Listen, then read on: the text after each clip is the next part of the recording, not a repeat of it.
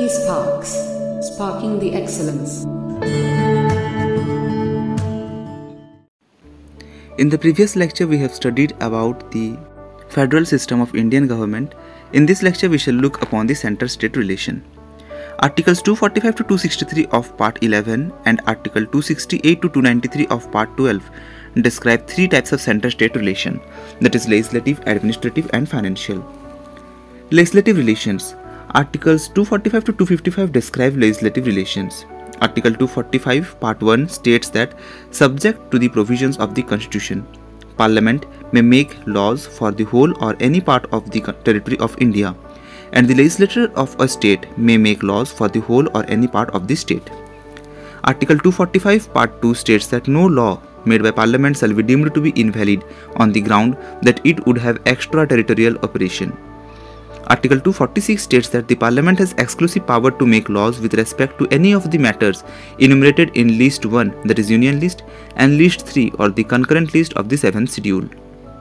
Article 248 states that the Parliament has exclusive power to make any law with respect to any matter not enumerated in the concurrent list or state list. Further, Article 250 states that notwithstanding anything in this chapter, Parliament shall, with a, while a proclamation of emergency is in operation, have power to make laws for the whole or any part of the territory of India with respect to any of the matters enumerated in the state list. Now let us look at the administrative relations. Article 255 to 263 describe legislative relations. Article 256 states that the executive power of every state shall be so exercised as to ensure compliance with the laws made by Parliament and any existing laws which apply in that state, and the executive power of the Union shall extend to the giving of such directions to a state as may appear to the Government of India to be necessary for that purpose.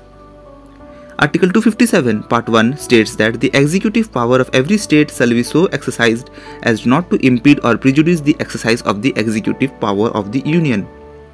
And the executive power of the Union shall extend to the giving of such directions to a state as may appear to the Government of India to be necessary for that purpose. Article 258 Part 2 states that a law made by Parliament which applies in any state may, notwithstanding that it relates to a matter with respect to which the legislature of the state has no power to make laws, confer powers and impose duties or authorize the conferring of powers and imposition of duties upon the state or officers and authorities thereof. Article 261 Part 3 states that final judgment or orders delivered or passed by civil courts in any part of the territory of India shall be capable of execution anywhere within that territory according to law.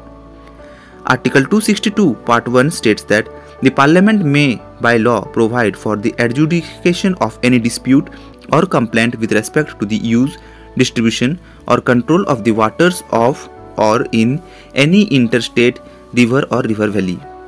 Article 262 Part 2 states that notwithstanding anything in this constitution, Parliament may by law provide that neither the Supreme Court nor any other court shall exercise jurisdiction in respect of any dispute or complaint as is referred to in clause 1.